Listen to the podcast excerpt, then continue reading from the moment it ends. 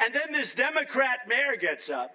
He said, Well, I think it was Donald Trump.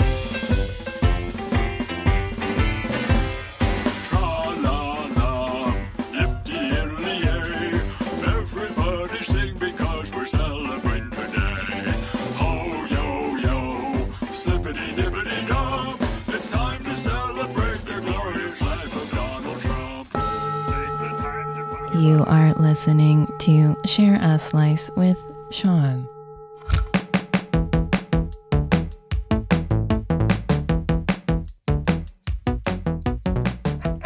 Hey everyone, welcome to an episode of Share a Slice with Sean.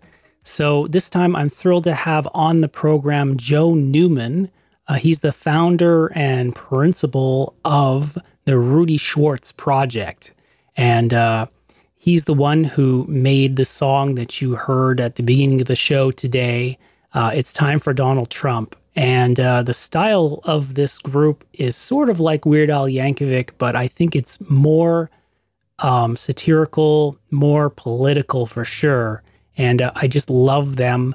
Um, the first time I heard the Rudy Schwartz project was on the Hour of Slack, and that's run by Ivan Stang, Reverend Ivan Stang from the Church of the Subgenius. And uh, full disclosure, I'm a reverend of that church. And uh, Joe also is uh, is closely affiliated with the church. At least I'm not sure if he's a, a reverend or not. Um, and so today's conversation it starts out sort of like an interview, but then it goes more into sort of an informal conversation. So the the format of this episode is a little different than a lot of others, a little more relaxed. So some of you might be into that, some of you maybe not. Um, this is actually the first episode made with zero editing whatsoever of the actual conversation. So you're going to be hearing it just as it happened. Um, so uh, without further ado, let's jump right into the conversation with Joe Newman from the Rudy Schwartz Project. So, uh, Joe, thanks so much for uh, being on the show today. Sure, my privilege. So, uh, I guess we'll just get started. I, I have some questions here. Um, I mean, first of all, I'm I'm interested.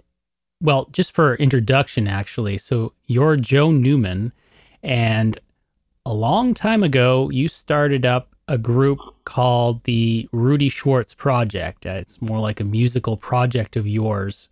Uh, where did where did the name Rudy Schwartz come from? Well, um, in those days, there were a lot of bands who called themselves a project, and I always thought that was stupid and pretentious. So, I I was going to put out a bunch of songs on, on a cassette, and I needed a name to stick on it. So I thought, all right, the first goofy, nerdy name that comes into my mind, I'm going to stick it in front of project, and that will be the name on this cassette. So that's what I did. And had I known that I'd be doing it for 30 years, I probably would have put more thought into it. But hmm. I didn't know that at the time. Yeah, Rudy Schwartz, and it's an interesting name. It's kind of like almost like Monty Python. I'm trying to decide whether you chose that just for the the phonics of it, just how it sounded, or if there was any kind of deeper meaning to Rudy Schwartz. A, there is absolutely no meaning whatsoever to that. Off to a good It's just- start. It's just a name I pulled from my butt and stuck it in front of project, and and I'm still doing it. So Yeah, and I mean, uh, it just goes to show you you ought to think about things because you don't know how long you're going to have to live with it. 30 years. Yeah, and you you got started in in what? Austin, Texas. This was the early the early 80s in Austin. You started out with the Rat Scum tapes. That was I guess the first That was another just stupid name I had just I stuck on you know just came up with. But yeah, this is in uh, 1983, 84. I started doing this. Um, around that time, people were just starting to put cassettes out. Well, I guess they even started in the late 70s. But, um, Daniel Johnston was doing it, and he had his on the counter at the Record Exchange on Guadalupe Street in Austin. And so I I ran off a bunch of these tapes and went down to the record exchange and I said, "Here, I'd like to sell mine too." And they said, "Fine." And they stuck them on the counter. um, at some point there were so many people wanting to stick their tapes on the counter that I'm sure they had to say, "Sorry, we got to start putting them somewhere else." Anyway, I was one of the first after Daniel Johnston to start putting the tapes on the counter, and amazingly, a few people actually bought them. And you had, did you have the art yet? The because like I noticed that a lot of your albums have really cool art on them by a uh, pretty uh, well-known uh, artist over there in Austin. Um, I mean, uh, well, there, actually, there's two Austin artists who have done covers for me. One is Roy Tompkins, and the other is Andrew Auden. I think it was Tompkins. I saw his work. Yeah, he's fantastic. And um, no, the, first couple of tapes, I think I just printed something up myself, and then the third one, I looked up Roy and talked him into doing it. And he did a oh god, he must have done three or four cassettes, and then he did. Uh, I had one LP put out by a German company, and Roy did a fantastic cover for that one with Ernest Borgnine and a tube of Colgate toothpaste. that was really, really good. And, um, I'm sorry, go ahead. Oh yeah, sorry to interrupt. Uh, I mean, back then, uh, I mean, I, I guess the revolution came, and and I need to do some archaeological digging because I'm I, I remember cassette tapes. Like I remember those little things that you you could you got to wind with your pen if you wanted to go and splice them when they broke or what have you. But before that, we were talking like reel to reel tapes. That was like that was the big deal. At I mean, did people send those things around or or or Not did to it my really knowledge. start with those little ones? I never got a reel to reel tape in the mail. I we I just swapped cassettes with people. Um, this was I think the reel to reel heyday was more in the late fifties and sixties, maybe seventies. I, I never actually owned a reel to reel machine myself, so I don't know. Yeah, I mean, I hear some old uh, over the edge episodes, and they're talking. And this would have been the '80s, and they're talking about how the, you know, the the tape broke, and they have to go and splice it, et cetera, et cetera. But I don't know if that's just because. Well, they may have recorded on. I mean, recording on reel to reel is one thing, but releasing it on reel to reel Oh, would be yeah. different. Yeah, I, I, I suspect even people who recorded. I, I did know people with reel to reel decks that did their work on that, but then they would release on cassette because it's just a more, you know, portable format.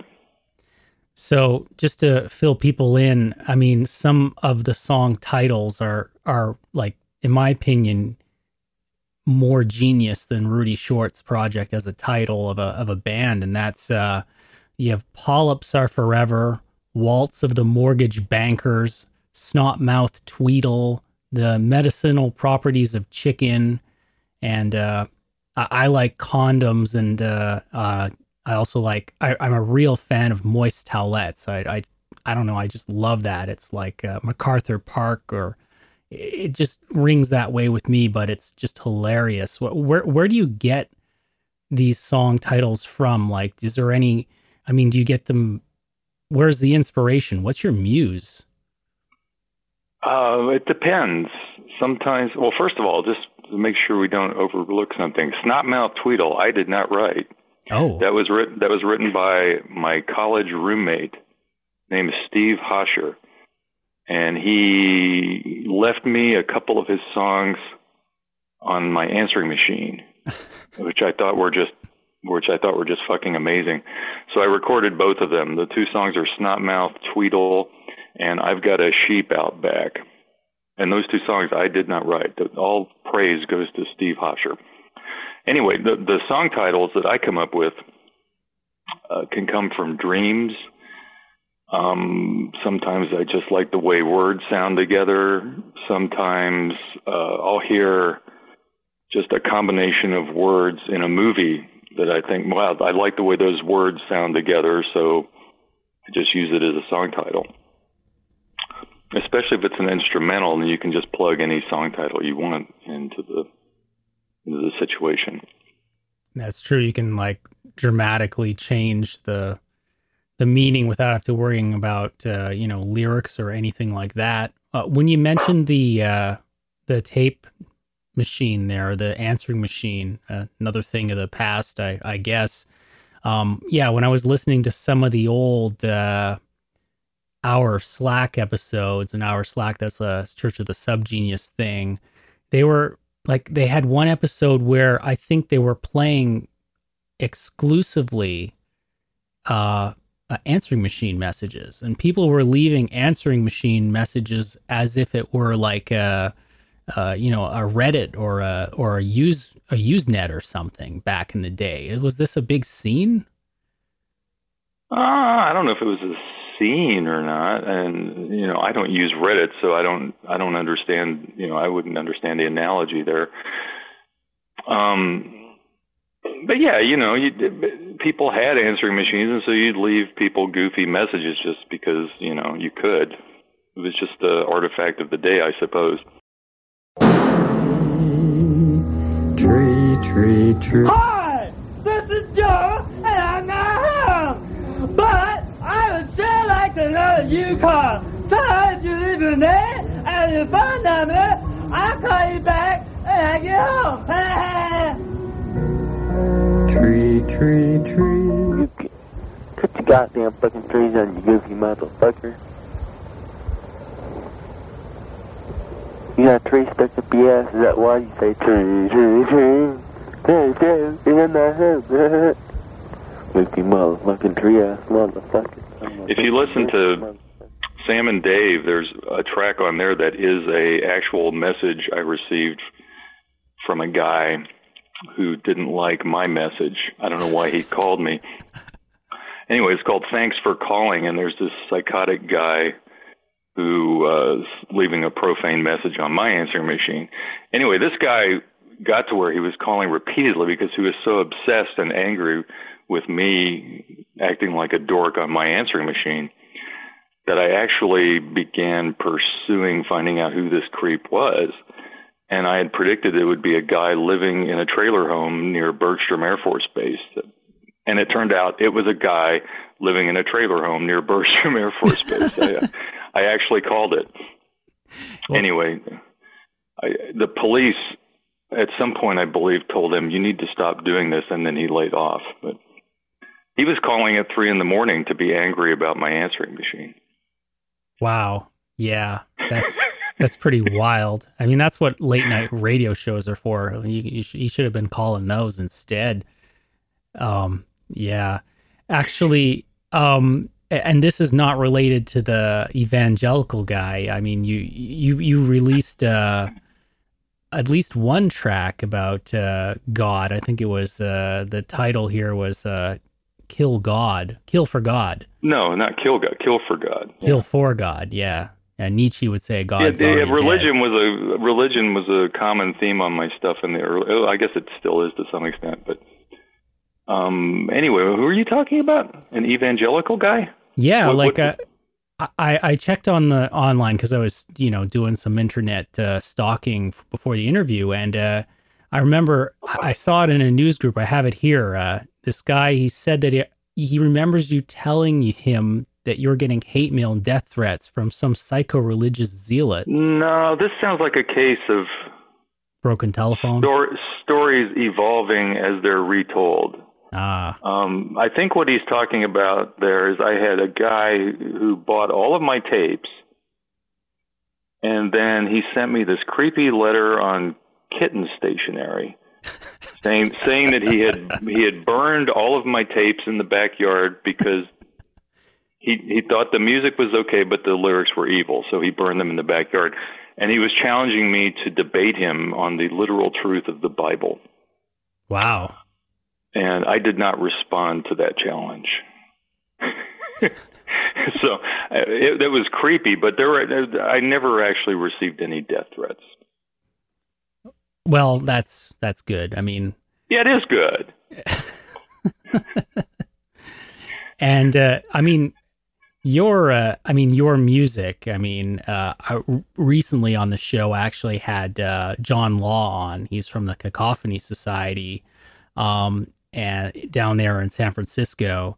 And uh, he'll be on the show actually again in the future. And uh, during the show, we kind of explored like dada and uh, absurdism and the sort of like, I guess, purposeful, subversive nature of some of this stuff, where like it sounds ridiculous, but it's actually taking you out of the headspace of, of, I guess the our culture, the machine, whatever is like kind of kind of putting us into a compartment, and it's breaking us free out of that. And and I'm wondering how much of that were you aware of when you were making your music starting out, and or did did you become more aware of that? Is there is there like a primary manifesto or goal to this uh, project as it started off and evolved? No, there was there was nothing that could be remotely called a manifesto. What what it was was I was playing in a band in Austin I started writing my own songs. I'd never written songs before. I thought, think I, I was thinking I'd like to hear what these songs would sound like, so I bought a four track. Mm-hmm. And I started.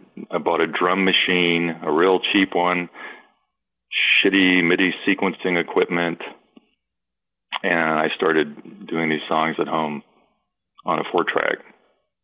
That was it. There was there was no manifesto. It was just the desire to write my own songs. So this is like this is not an act that you're putting on. This is not some sort of like attempt to change the world. This is just you putting yourself out there. No, I'm I'm not attempting to change the world. No, uh-huh. n- nothing that grandiose. I'm sorry. Well, I mean, I guess it's good that you didn't. I, I wouldn't be so presumptuous as to think that I could change the world. So. I mean, it would be a big letdown, I guess, after 30 years if you had that original goal. So, I mean, I guess it's, it's yeah. had I been trying, it's only gotten worse since I started doing this. So I would be very depressed if that were my goal. Yeah, this brings uh, me to the one of the later tracks that you released, uh, uh, Donald Trump. I guess uh, that was. I, I love that track. That was actually the first track of yours that I heard. I think it's because it's just kind of all over iTunes. Is it I, the which is it's time for Trump or the one about him getting shit on by the Russian hookers? No, no, this is it's time for Trump. I didn't I okay. didn't hear the Russian hookers. I thought it was a P thing actually uh, with Trump. But there is urine and feces involved in that song. Yes, both. Okay, so, good. Uh, it's on the same album. It's called Nice Action Out the Backside. So yeah, there are two Trump songs on that album.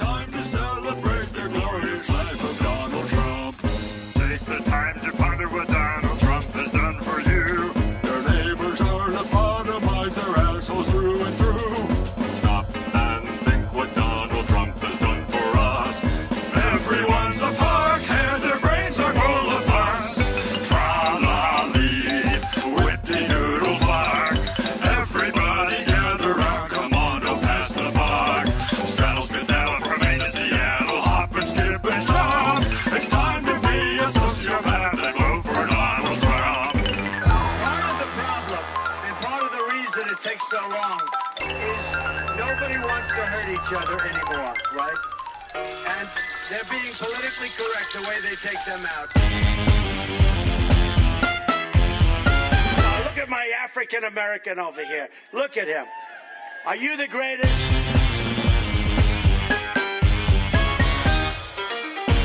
I love the old days. You know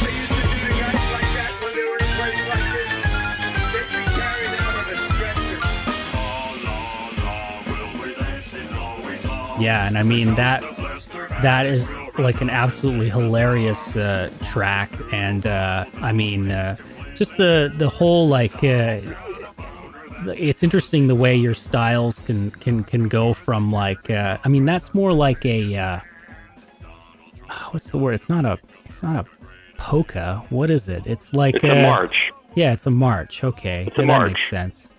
Yeah, Whereas the you got you got all these different like kinds of songs all meld together. So like really you're not you, you it looks like you never really were going for any manifesto or style. It's just you just took all your influences from your youth and just kind of jumbled them all together into this weird and wonderful. Well, one thing I I, I, I like music that changes styles a lot. Mm. So I mean, I, I get if I had to sit around writing the same type of music all the time, I would get bored as hell. which is one of the many reasons I suppose why I've never had any commercial success with this stuff because I think people people prefer to get into a lock into a groove and Yeah. you know Yeah. which is fine but you know I my own stuff I like to you know I get bored if I have to write the same kind of thing over and over so I like to jump between styles a lot Well, even the song um, that I'm so fond of there, the Moist Towelettes, it it kind of like it feels like it goes through several different phases of the song, and I I played it for my wife, and she's like, "What the hell is this?" And I'm like, "It's really cool. You're gonna love it. I love this song." And she's like, "I don't know what the hell you're listening to." what kind of music is this? And I'm like, well, it's Rudy Schwartz. Rudy Schwartz project. That's about it, really. It's the only way I can you can classify it. I so, you- So- it doesn't sound like you sold her no, I got to work on it a bit. Well, you know, don't don't compromise your marriage or anything for this. it's not that important. well, you know, the, yeah. Uh, I mean, for your actual influences, I mean, what like what do you think like really influenced you into the, like this kind of music? Because not only do you have like uh different genres of music going on here uh some of it sounds a little bit like Weird Al some of it sounds a, little bit like Zappa Captain Beefheart etc but I mean you also cover all these different like themes. I mean the the political stuff I I kind of get. I mean, that's always just there behind behind the scenes, pissing you off or pissing me off too. But what what about some of this other stuff? Where did it all come from? Well, can you give me an example of, of what you're talking about? So I- Okay, so let let's say, uh, for instance, uh, some of this stuff about uh, the uh, what about the the the the polyps or the boogers or the poo? I mean, is that the polyps and the boogers and the poo. yeah? Well, there's only one song that mentions polyps in the titles, and I believe that was inspired by the fact that Reagan was getting polyps removed from his colon when I had to come up with a title for that. Um, the boogers, I've only got one song about boogers, and I didn't write that one. Oh yeah, that's right. That was your uh, your booger, right? roommate. No, that wasn't my roommate. That was a different guy. That was um, that was written by the Swingin' Love Corpses, is a subgenius band. Uh, Philo Drummond and Sphinx Drummond wrote that song, Yeah. and I was in a band in Austin called Booger Nine Thousand, coincidentally, uh, with other subgenius types, including Sphinx Drummond, and we did that song. And so that's where I learned that song. And then when I was putting the Full Frontal Klugman album together, it was a, I had this it was about ready to go, but I thought I need something perky to kick the album off, and so I uh, I wrote to Philo and Sphinx and asked them if I could use that song, and they said sure. So I I did a cover of it. Of it. So yeah, the boogers and the polyps, you know, there's not much to say there, but the poo, yeah, there probably is a lot more poo going on. And I can't really say that that's an overriding theme that I've given a lot of thought to, but I can't deny that I do mention body functions probably more than most people. Is that like maybe it's a Freudian thing? I don't know. Could be, could be. Yeah. Um,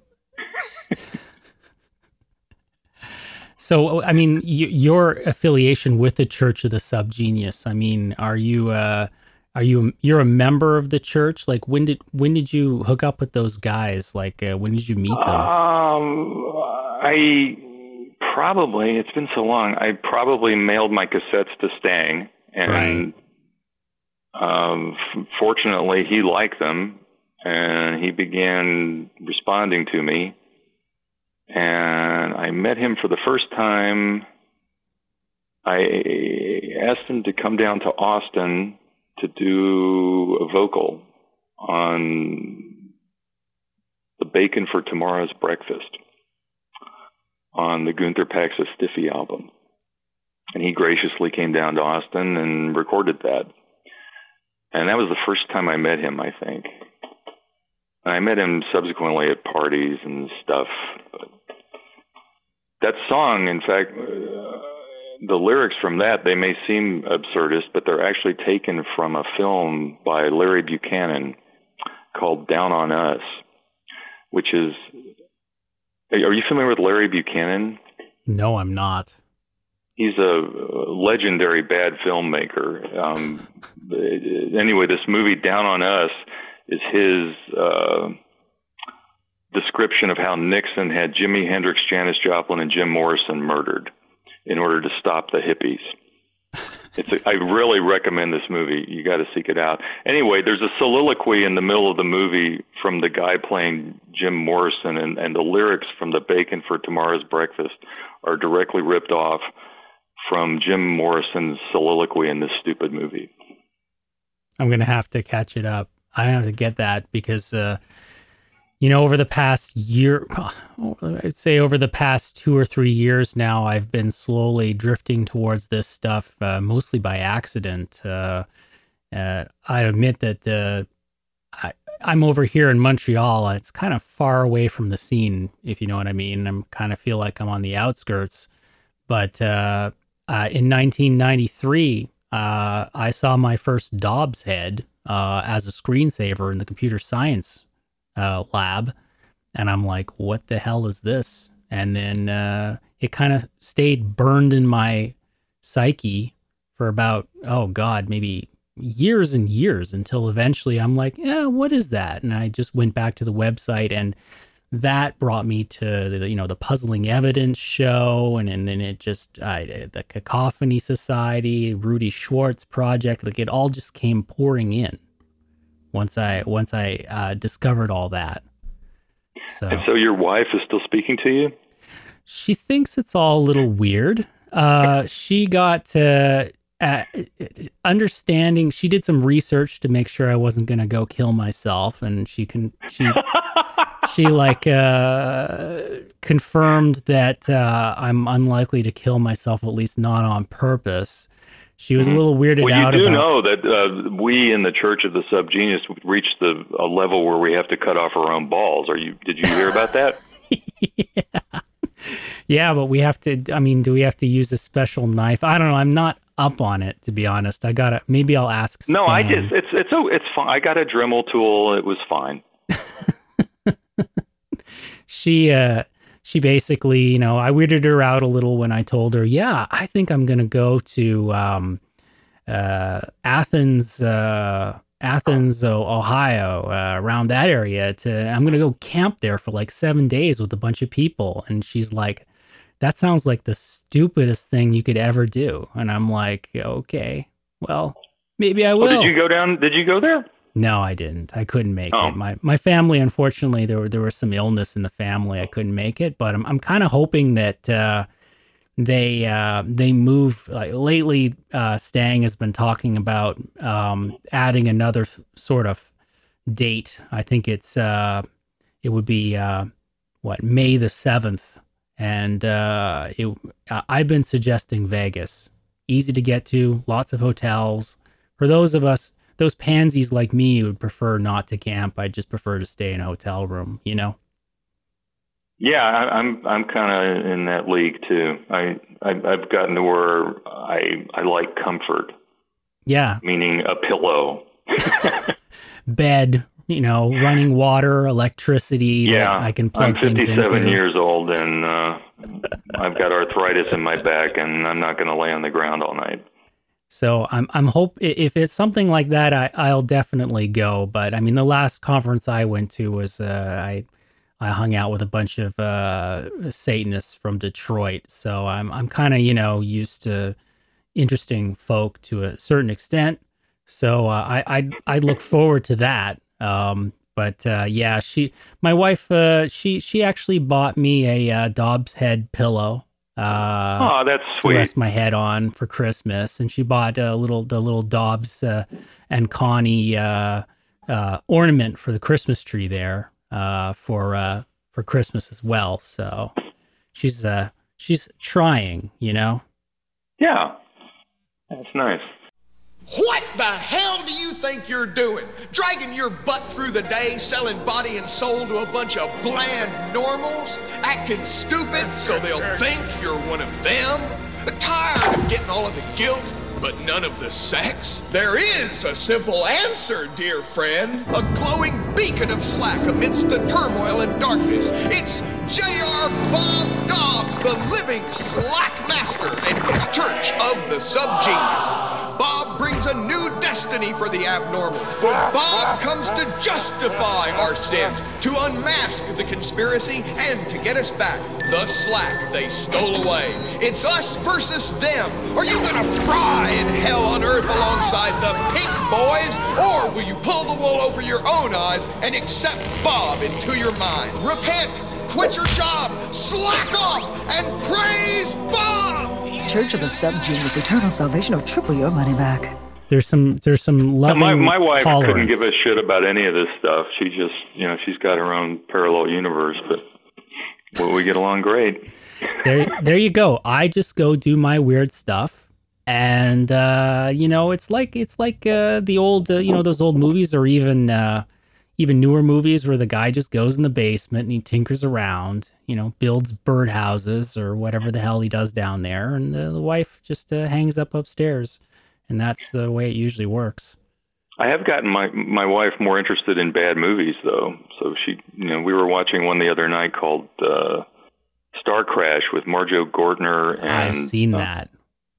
My God, Oh, that was that's a classic. Christopher Plummer. Yeah, Yeah, that that that's they they. I think it top was grade bad movie there. But I think Christopher Christopher Plummer somehow managed to recall, like, have a lot of the prints destroyed for some reason. And I then never heard that. look it up because I think I He's a Canadian, you know. Yeah, yeah, I, I know that. Yeah, he. But if you go to the OSI seventy four webpage, uh, you do you know about OSI seventy four? Yeah, I've got their Roku channel loaded on my on my Roku. Yeah, if you if you go to that web page um, and you look up because uh, it's um, what is it? Cinema Insomnia has a, has a, a breakdown of that movie. I think uh, it's like one of the uh, Cine, Cine, It's by Mr. Lobo. He's one of these uh, late night uh, hosts. Yeah, yeah, yeah. yeah. And he the guy he with the goes glasses. Right, right. And uh, Yeah. I, I tried to get him on the show, but I think I ended up rescheduling on him too many times, so he gave up on me. But uh, anyway, um, yes, he actually um, did something on the show, and and they mentioned something about being in the possession of uh, one, like it, it was reduced down to uh just one or two VHS copies, I think. Like literally, there was a purge that occurred because someone didn't want anybody to see the film. Huh.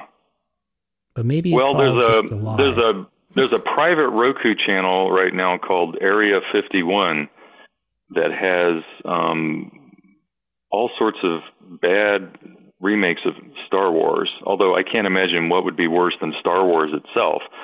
But they they've got these movies on here like and Star Crash is front and center on this channel. or appliance. What is it? Appliance Wars.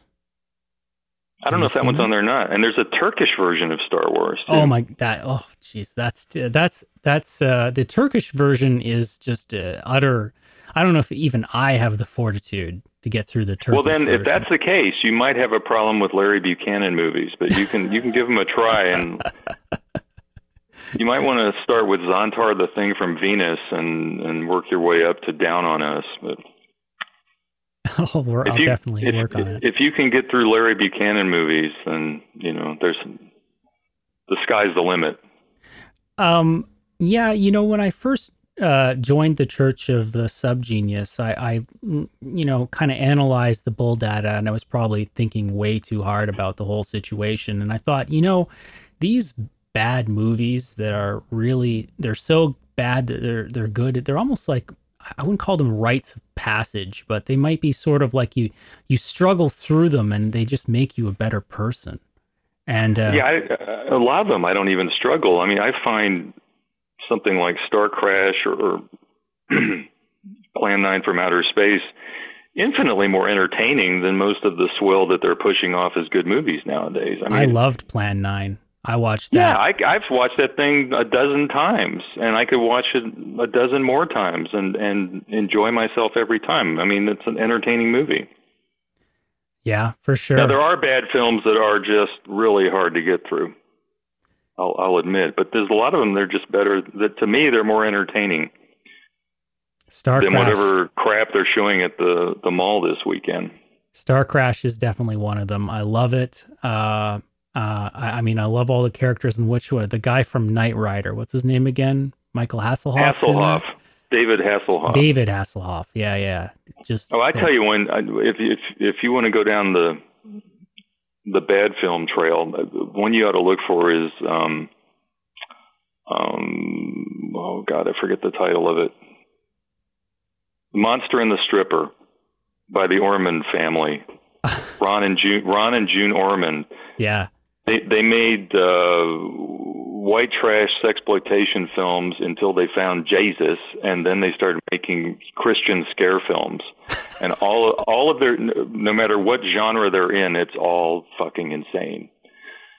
There's one uh, but anyway. Monster and the Stripper is before they found Jesus.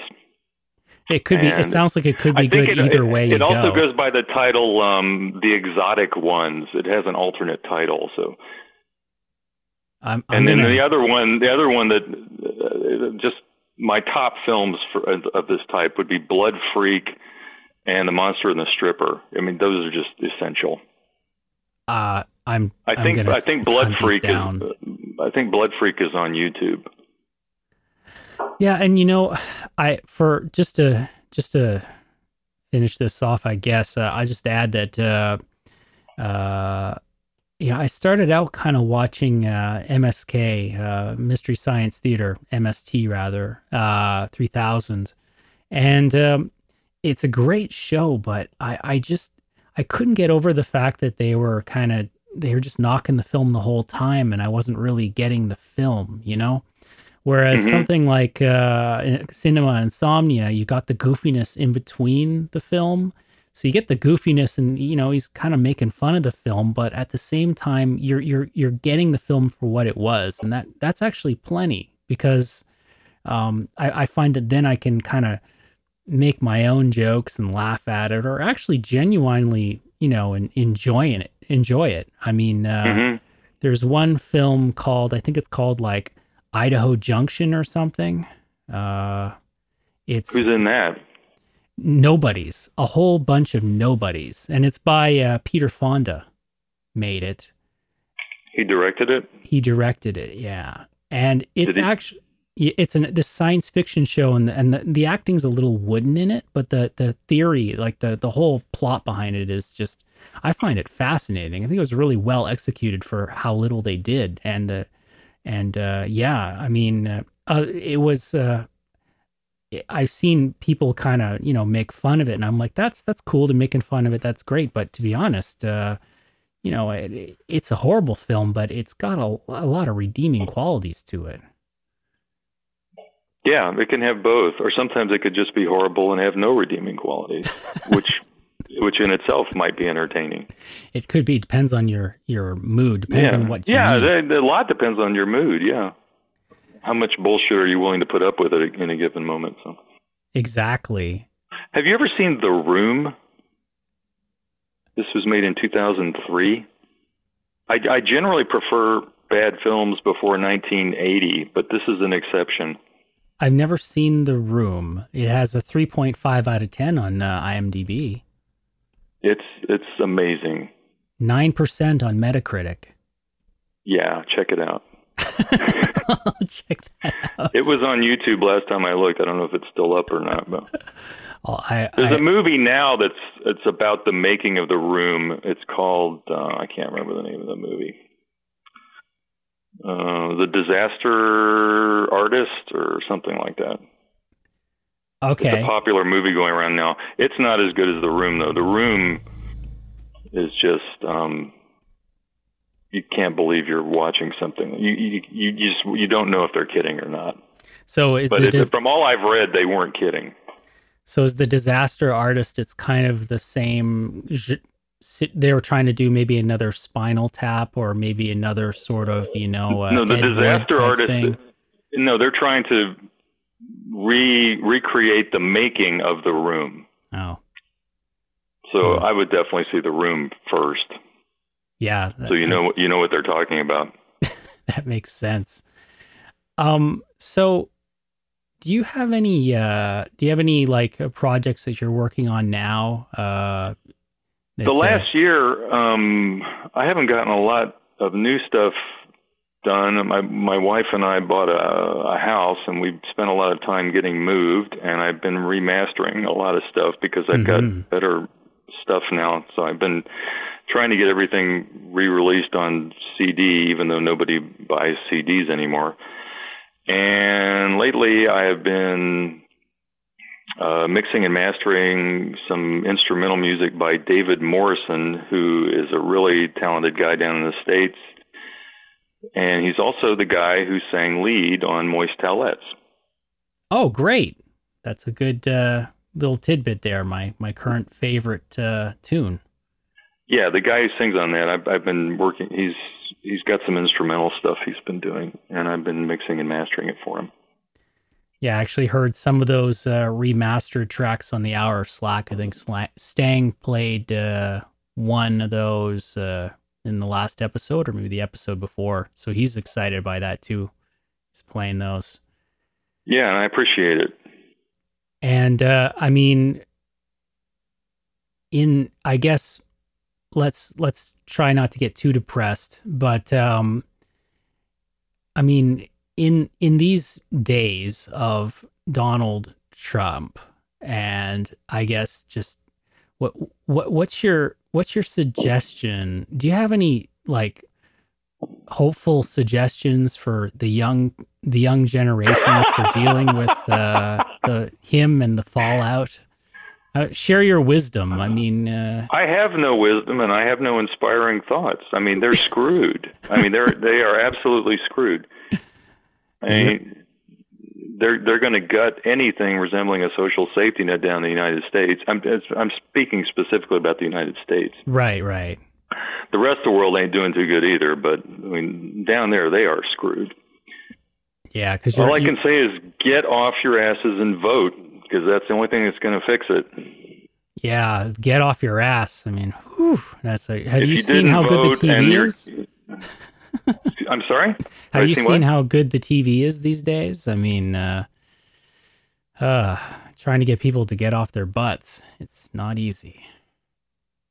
Oh yeah, I mean, you look at the people. I, I I ride the bus a lot. I don't like driving, so I take the bus, and um, so I overhear what is on the minds of people, and it's just the most vacuous crap. I mean, if anyone thinks Canada is more enlightened than the United States, they would be pretty disappointed when they got here. But Yeah. I do think, I, but I do think Canadians are less brainwashed um, than the Americans.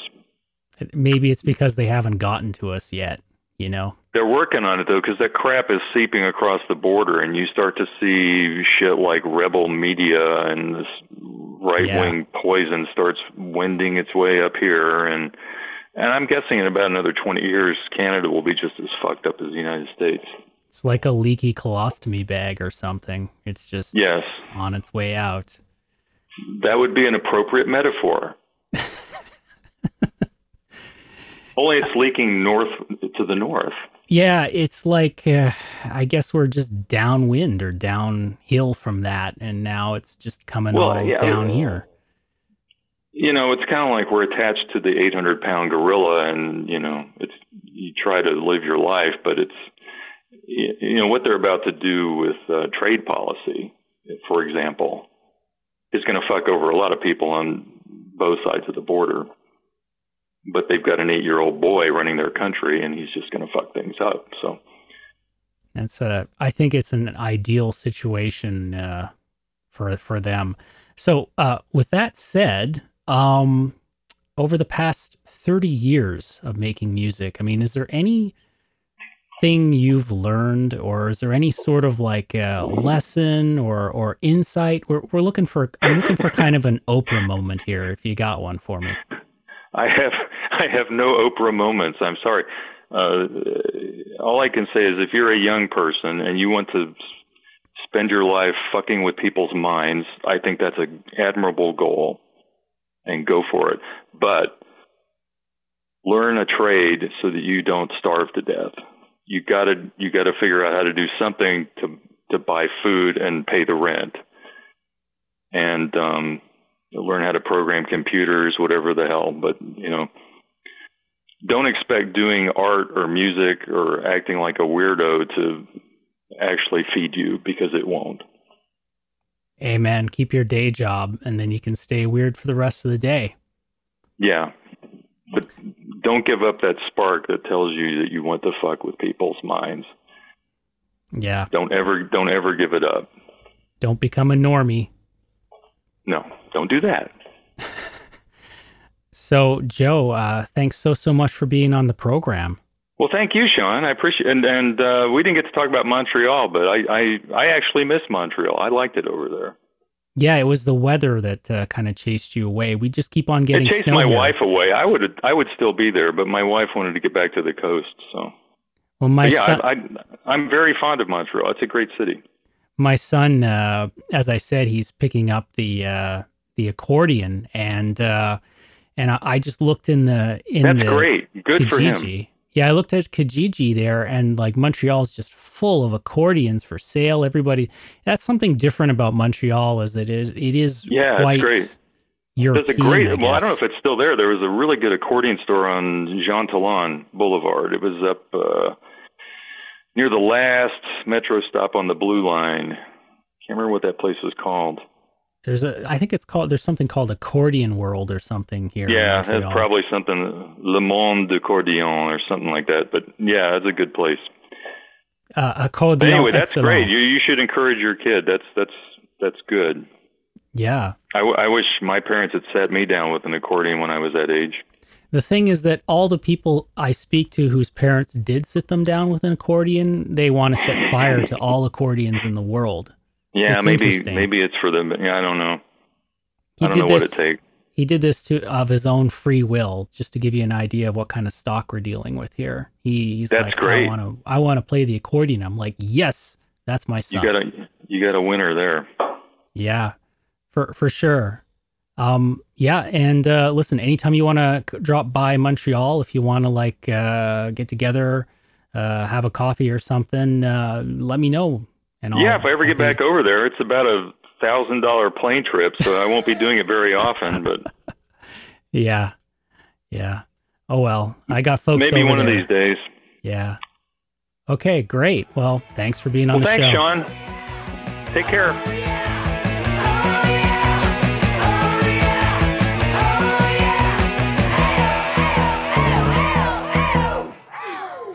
Well, that's about it for this episode. I really want to thank Joe Newman from the Rudy Schwartz Project for being on the show.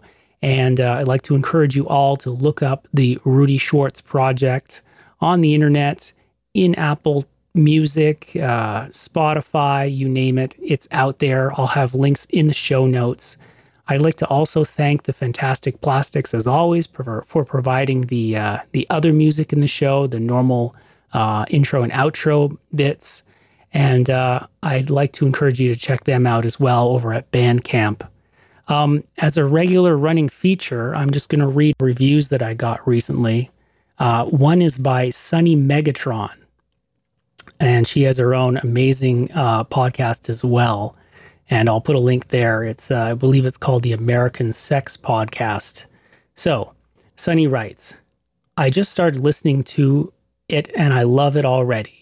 The topics are so diverse and everything I'm into hearing about that it's hard to decide which episode to listen to next. Bravo. Thank you so, so much, Sunny. I'll be putting a link to her podcast in the show notes as well. So I'm going to end off the show today with uh, a song, my favorite song right now by the Rudy Schwartz Project. And uh, it's called Moist Towelettes. So thanks so, so much for listening. And uh, do come back next time and do follow us on social media. Uh, Twitter, you can go to Slices Podcast and on Instagram at Share a Slice Podcast. Thanks so much. Have a great day.